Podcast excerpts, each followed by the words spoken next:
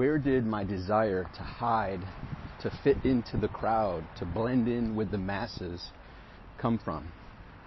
Being born to teenagers, 17 year old mother, 19 year old father, raised around four divorces and six marriages between my two parents, going to nine different schools by eighth grade, along with dealing with shame as a child of the things that were happening in my home, ranging from alcoholism, abuse, neglect, um, the inability to hold back anger, to have proper communication. And all that arose from that led to massive shame as a child, along with continuously being the new kid in school. People didn't know me. I didn't fit in. I didn't uh, feel accepted. I was bullied. I was picked on. I was a very small child, uh, way smaller than, than average. Um, I was a late bloomer that didn't come up with any uh, issues or challenges until in high school. But just to give you an idea of how small I was, I was also a wrestler. And prior to high school, you know, I started wrestling at 45 pounds, 50 pound weight class and then when I got into high school as a ninth grader, I wrestled the 91 pound weight class, even though I was mid 80s as far as what my weight was. I didn't have to suck any weight to wrestle 91. And then my uh, freshman and sophomore year, I wrestled 91. My junior year, I wrestled 105. And my senior year, I wrestled 119 pounds. Graduated at 119 pounds, right? Tiny. And and by the way, at that point, I also had a fake ID and would be in bars, and I can just imagine this short, tiny kid showing an ID, how everybody must have known, and just how preposterous it was for me to be in a bar at 119 pounds looking like a baby. it's kind of funny in retrospect, but at the time, you know, I felt like it's like a little dog that feels like they're a huge big bulldog type of thing. So anyhow, I digress.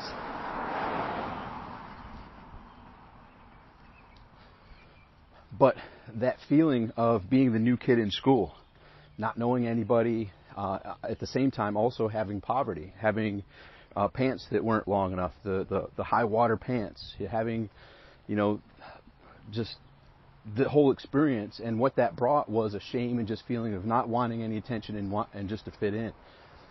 So I stopped raising my hand. I just I just uh, wanted to blend in and not get any extra attention. Then it, it, it crossed over into the Marine Corps. When I arrived at Marine Corps boot camp, first of all, holy cow, what uh, an indoctrination process that is on the bus from the airport to Parris Island, South Carolina, you arrive, and the second you arrive, boom, drill instructors get on the bus and start screaming, and you get, you know, get off and stand on the yellow footprints. You're standing there, and drill instructors are yelling right in your ear, right in your face, and it's just a whole shock and awe, what the heck is going on here type of scenario. And I quickly realized, holy cow, this is no joke. This is not uh, normal life. This is this is going to be a crazy three months. And uh, man, it just continued right away. Then you get you don't know what time it is. You, you don't, they they run every aspect of your day. You wake up super early. You go to bed. Who knows when? And it just repeats. Um, and I tried blending in. I didn't want any attention from the drill instructors, and all I did was whatever they told me to do as fast as I could do it and as good as I could do it. Um, and no matter how fast, no matter how good I did it, come to realize that I still will be told I'm a piece of shit and you know not worth anything and you know just just totally put down for anything no matter how good it's done and in the beginning that was kind of hard to grasp too uh, but psychologically you either learn to, to deal with it and understand it and expect that, or uh, it would drive you crazy. And a lot of people left because they couldn't they couldn't handle that type of pressure, that type of continual bombardment. And for about a month and a half, I just did what was mine to do as fast as I could, as best as I could. And then, halfway point, almost, almost like a little bit before, I don't remember, but it was roughly the halfway point. Beal, you're now the guide. And, uh, shit, at this point, the guides up to that point, they kind of rotated. You know, they, they were trying to find who that leader was. And when it, up to that halfway point, when someone messed up in your platoon, that someone would get the punishment. But at the halfway point, it now had reached the point where if someone messed up, the guide would get the punishment. So I'm like, oh crap, now I'm the guide. I got to step up and be that leader. And just so happens, it would have been easier for me to be that leader back when uh, the first half, the guide wasn't punished when other people messed up. Now, I'm the guide. I got to be that leader. And if and when anybody messes up, which they continually will, I'm the one who's going to get punished. Like, isn't this a crap deal that I've been dealt? Like, what the heck? So that was me trying to hide, and then me being put in a leadership position, and then I had two options. Um, you know, neglect that responsibility or take it and run with it. And I chose the latter. And like, look, all right, I didn't want this. I didn't I didn't seek out this role, but I'm in this role and here's how it's going to go. So these types of conversations with the platoon would happen at the end of the day when everybody's exhausted and we already were in the rack and the drill instructors are gone. Like, all right, everybody get together, let's go. Here's we, here's what the game plan is. We've got to come together. We've got to work as a team. And guess what? I will take all the punishment all day long if you're giving me your all. But if I'm getting punished and you're not giving me your all, we're going to have some difficulties. We're going to have some challenges. We're going to have some some confrontations because I'm not going to get punished for you slacking. So everybody in agreement? I will gladly accept any and all punishment if you're giving your all. But there's going to be big problems if you're not. If I'm getting punished because of your slacking, there's going to be some some real heart-to-heart conversations. Everybody get it?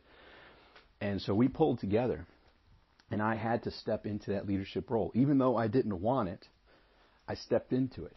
And at that point, and from me having those types of follow up meetings with everybody and, and even discussions with the people who I know had more to give but weren't given all they were capable of, um, and squashing beef amongst uh, different race, ethnic, uh, financial. Ba- it was a wide variety of a mixing pot who was in this platoon and me being that person who was implanted into many of those families from the marriages and divorces and being the new kid in so many different schools, I'd been I'd been that chameleon who could fit in with the jocks, with the skaters, with the bike.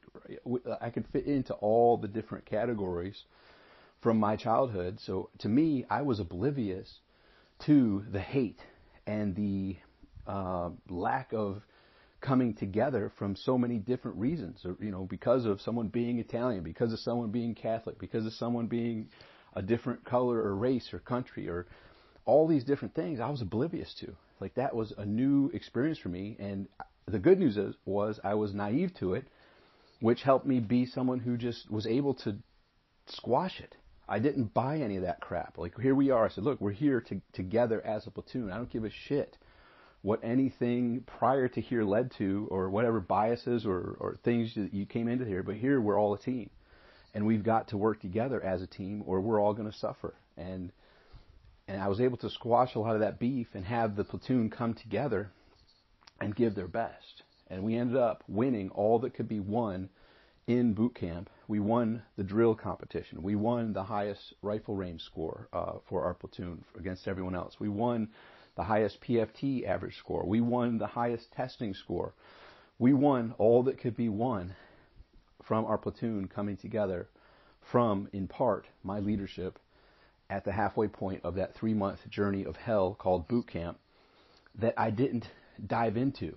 I didn't go in wanting to be that leader. I actually tried hiding, yet I gave my all. And actually, I remember there were some uh, of the platoon prior to me being brought on as a guide in the very beginning when we're running and when we're doing all this other stuff, that several of them approached me and was like, "Yo, dude, you got to slow down. You're making us look bad." Like what? Like no, there's no, there's no slowing down. If you're if you're slacking on a run, that's up to you to pick up your pace. If you're getting picked on and and you know uh, the drill instructors are up your butt because they know you're slacking and you know you're slacking. You got to give your all. I'm not slowing my pace down. You can't. You got to pick your pace up, and that's kind of that that type of me just being that person who was just giving my all continuously is what led to the drill instructors choosing me at that halfway point to be the guide. And fast forward, not only did we win everything, but the day before graduation, we graduated April 2nd, 1993 from platoon 3028 out of Parris Island, South Carolina. So April Fool's Day of 1993, um, my uh, one drill instructor, uh, Staff Sergeant Du Bois, is like, "Hey, come with me, you know, and and uh, recruit. Come with me, recruit." And he's like, "We've chosen you to be the honor man." Like, whoa, I didn't know there was such a thing. Okay, and so I was just naive, and they chose me to be the the guide. I led us to win everything. Then at the end, they chose me to be the honor man, and I didn't know. I'm naive. Like I just I just went in there and gave my all, and then oh, like there were some people that they went into boot camp trying to be the honor man. Like that was their goal leading into it. I didn't have any goal other than to just survive, first of all, mentally, physically, emotionally, and spiritually get through this, this living hell. And two, just give my all. And in doing so, I was highly rewarded. I didn't go in there seeking it, but it was a nice side benefit that, oh crap, I didn't even know that existed, but cool, thank you, I'll accept it. And so the cool part about that was, um, my grandparents were able to make it to that graduation ceremony, and when they arrived, um, there's someone came up to them with an invitation and excuse me, are you Mr. and Mrs. Beal? They're like, yeah. The base general would like to have you sit next to him uh, during the graduation ceremony because your grandson has been chosen as the honor man. And whoa, did they feel proud? Proud. And my grandpa, who uh, was in the Navy during World War II, actually prior, he was in the Navy prior to Pearl Harbor. He was actually in a ship that was at Pearl Harbor the day after. That the ship was not meant to be at Pearl Harbor, but after the, it got bombed that day, um, his ship came in to help clean up um, the devastation.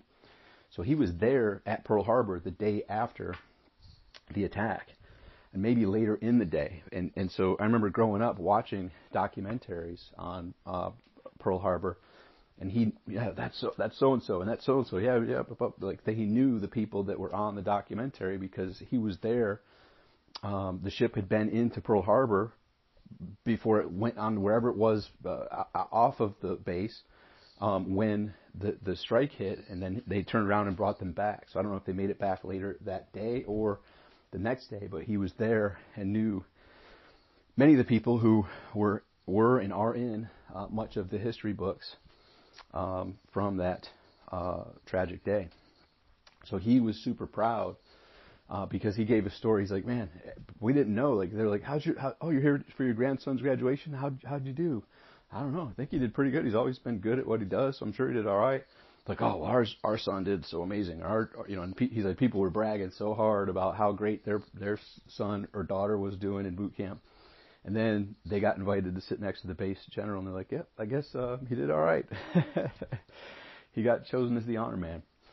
So that's kind of a fun story because when you just do what's yours to do with all that you've got, not seeking accolades, not seeking rewards, not seeking uh, even financial rewards or, or, or quote unquote success, but you're just tending to what's yours to do the byproduct is you receive things that you probably weren't even aware were, were there. So a nice byproduct of being someone who is a value creator, someone who is a contributor, someone who does help people get from where they are to where they want to be is it's super rewarding in doing it and giving your all, but it's so much more rewarding in what you're also blessed with. It's the law of sowing and reaping at a whole different level when you finally get clear on what's yours to do and you do it with all you've got and you give your all, you don't hold back, you'll get to that next milestone and be in receiving mode for what's yours. Like you did it just because it was yours to do, but then oh by the way, a nice little side benefit is you get this and you get this and you get this and you get you get your dreams to become a reality is what you get. So that circles back to the basics of many uh, religions, including the law of sowing and reaping, but also the golden rule of business by Zig Ziglar, which you can have everything in life you want if you simply help enough others get what they want. So, hiding was a common theme throughout my life due to shame, due to not feeling good enough, due to not wanting the attention, not wanting to get bullied, due to its additional responsibility. I, don't, I already have it uh, challenging enough. I don't want any additional responsibility. However, there comes a point when it's time to stop hiding. It's time to put your stake in the ground, to be that leader, to share your insights, to share your experiences, to share your personality because that's one of the three elements that separates you from everyone else out there your personality, your experience, and your perspective.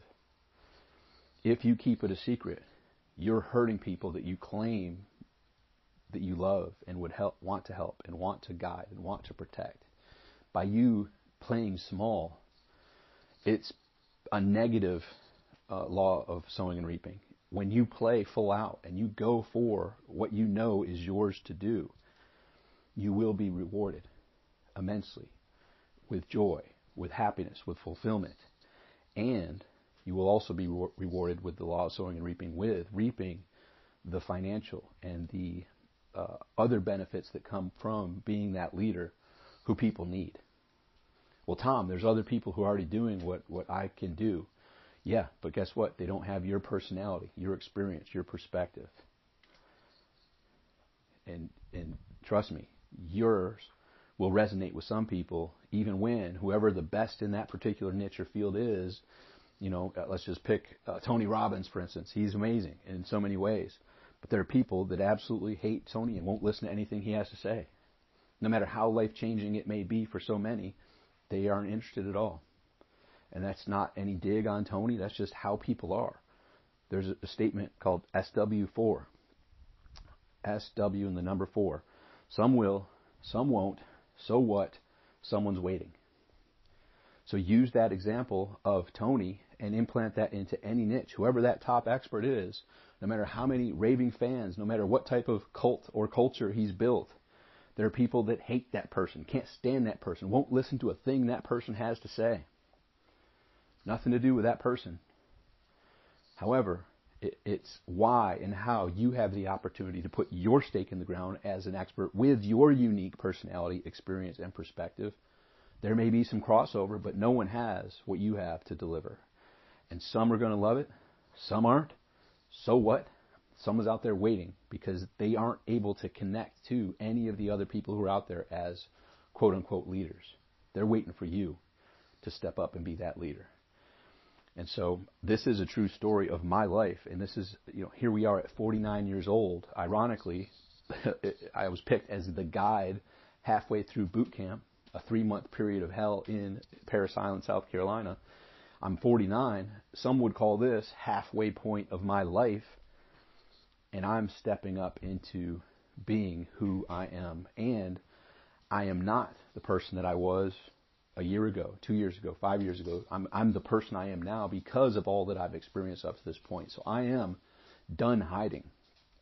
I am stepping up as that guy And strap your seatbelt on because it's going to get crazy. And that's not said in any any way, shape, or form to have fear related to it. It's going to get crazy because a the world is in bizarro world right now. Like we all recognize, we we switched into the twilight zone a couple years ago, and that's okay. That's kind of like a new boot camp that we're in. You know, figuring out, getting our grounding. What the hell's going on? What's up with all these lies and deception and bullshit? Well, that's going to happen, but you can't let that stop you from knowing where you are, grounded from a place of zero fear, and and getting clear on here's where I am, here's where I'm going, and you know what your next step to take is, and that's it. That's it. This isn't about over planning. This isn't about procrastination. This isn't about curling up in a ball of fear. This is about knowing that you and I are in the greatest amusement park in the universe. And just like if we were with our family in an amusement park, we're not sitting in the corner staring at our phone. We're up and walking with purpose to that next ride that we want to get on. We're walking with purpose to our next adventure. What's next? What's next? Where are we going to now? And we know that our time at this amusement park is brief. Whether it's a day that we're there at the amusement park together, three days, five days, whatever the time frame is, it's over before you know it. Guess what? This journey in the greatest amusement park in the universe, called life here on earth, is over in a flash. And you got two options. You can sit in the corner staring at your phone, or you can get up and walk with purpose to what's next. And that comes from getting the clarity. And, and what I don't want for you is to be, as that last day of your being escorted out, that last breath, which I've been there. I've been walking towards the bright white lights. You'll hear about my near death experience. And I said, Stop. This isn't how it's supposed to end. I know you had more for me to accomplish. Send me back. I had been helicopter lifted from that particular accident, had woken up in intensive care with a respirator breathing for me, and the only thing I remember is it hurts like a hell to wake up when you're conscious with a respirator breathing for you. And there's more to that story we'll get into. But I also was there for my mother's last breath and my father's last breath. I was there for my um, fa- ex-father-in-law's last few days, and I was there for my best man's mother last few days. And I've seen how some people are leaving this amusement park, high fiving those around, like, man, it's been one hell of a journey. We went for it. And, and others have a lot of regrets. I don't want you to be escorted out saying, oh, I didn't know that ride was here. Oh, I, I wanted to ride that. I wanted to do that. But you're being escorted out. You missed the opportunity. It's been there all around you your entire life. You never seized it. You never got grounded enough, seized the confidence and courageousness necessary to go for the dreams that you have. Enough of that shit. This journey's brief. I don't care if you've been going at it and you've had some great accomplishments so far. I mean, I deal with many very well known respected, super successful uh, millionaires, decamillionaires, people that made hundreds of millions and more. Doesn't matter what you've accomplished or what you haven't accomplished. Actually, it can be a whole different set of problems for people that have had their dreams and more come true because they have that back from the moon type of syndrome they have a feeling of like, well, I guess I did all I can do. No, fuck that. You still got more to do. You haven't done shit compared to what you're capable of doing. It's time to find that new burning desire, that new goal, that new aspiration, and that new fire to step up and be all that you can be. Because one of the big traps that I've helped a lot of people uh, with super success get over is all the bullshit programming and distractions that the world and society has fed into us as to what it means to be successful and rich. Well, that means you have to do this and this and this. Bullshit. I, it just it just sickens me. And, and I've been in that I've been in that circle and I've done that shit. And it's it's super unfulfilling and it's a super uh, realization of how is this what my life's meant to be? All this led to here. Like this is what my life is now. So I get it. Like whether you are someone with a big dream or, and and you haven't felt that you've stepped into uh, with all that you can uh, muster, your, your courageousness, your discipline, your commitment to go for those dreams, or you've turned your dreams into exponentially more than what you ever could have dreamed of, wherever you are in that spectrum, I know you got more to accomplish. I know you're capable of more. Just like when I was getting escorted out of here and I said, stop, this isn't how it's supposed to end. I know you had more for me to accomplish, send me back. My hope is that's what I encourage you to come to that same statement like, all right, I've done what I've done up to this point, but you haven't seen shit yet. Watch this. I'm done hiding. I'm done playing small. I'm done fitting into the crowd. It's time for me to shine. It's time for me to go for my dreams. It's time for a plot twist in my life. Some will like it, some won't. So what? Someone's waiting. But I'm I'll be damned if I'm gonna sit in the corner staring at my phone while I'm at the greatest amusement park in the universe and not enjoy what's around me. To not uh, make the most of this incredible environment that I'm in, to turn my dreams into reality. I'm going to fucking step up and go for it. Some people will look at me like, what the hell happened to you? What got into you? And, you know, sometimes it's appropriate to share, sometimes it's not. It's up to you to discern who's ready to hear the truth. But you're here. And I'm here to deliver some truth that will unlock some hidden secrets that will simplify this journey for you. See, I overcomplicated it many, many times. And, and I've figured out there's a way to do it the hard way, and there's a way to get the same result in a much more simpler way, still requiring discipline, commitment, follow through. There's no there's no secret back door that leads you to the promised land without you stepping up and taking some action. However, there's a hard way and there's an easier way. And I've been nicknamed the simplifier because I found simple ways. Okay, here's where we're, we're wanting to go. Well, we could take this whole maze or we could just bust straight through. We've got the capability to go right through or fly over. Right? We've got multiple ways to get to that destination without going the way everybody else does. And ethically and honestly, by the way, this is staying uh, congruent and in alignment with who you are. So anyhow, get ready. It's going to be a hell of a journey. And I congratulate you for choosing to be here because this is exactly where you're supposed to be. Our paths crossed at the exact time. Everything happens in life exactly. We'll get into some stories that will help solidify that. And I'm sure you already have stories of your own that would solidify that to help you realize you're exactly where you're supposed to be. Whatever labels, good, bad, indifferent, or any other labels you put on it, good. You're right here, right now. That's all that matters. Now, get clear on where you're going. And let's go. All right. Get ready. The journey's going to get fun. Let's continue.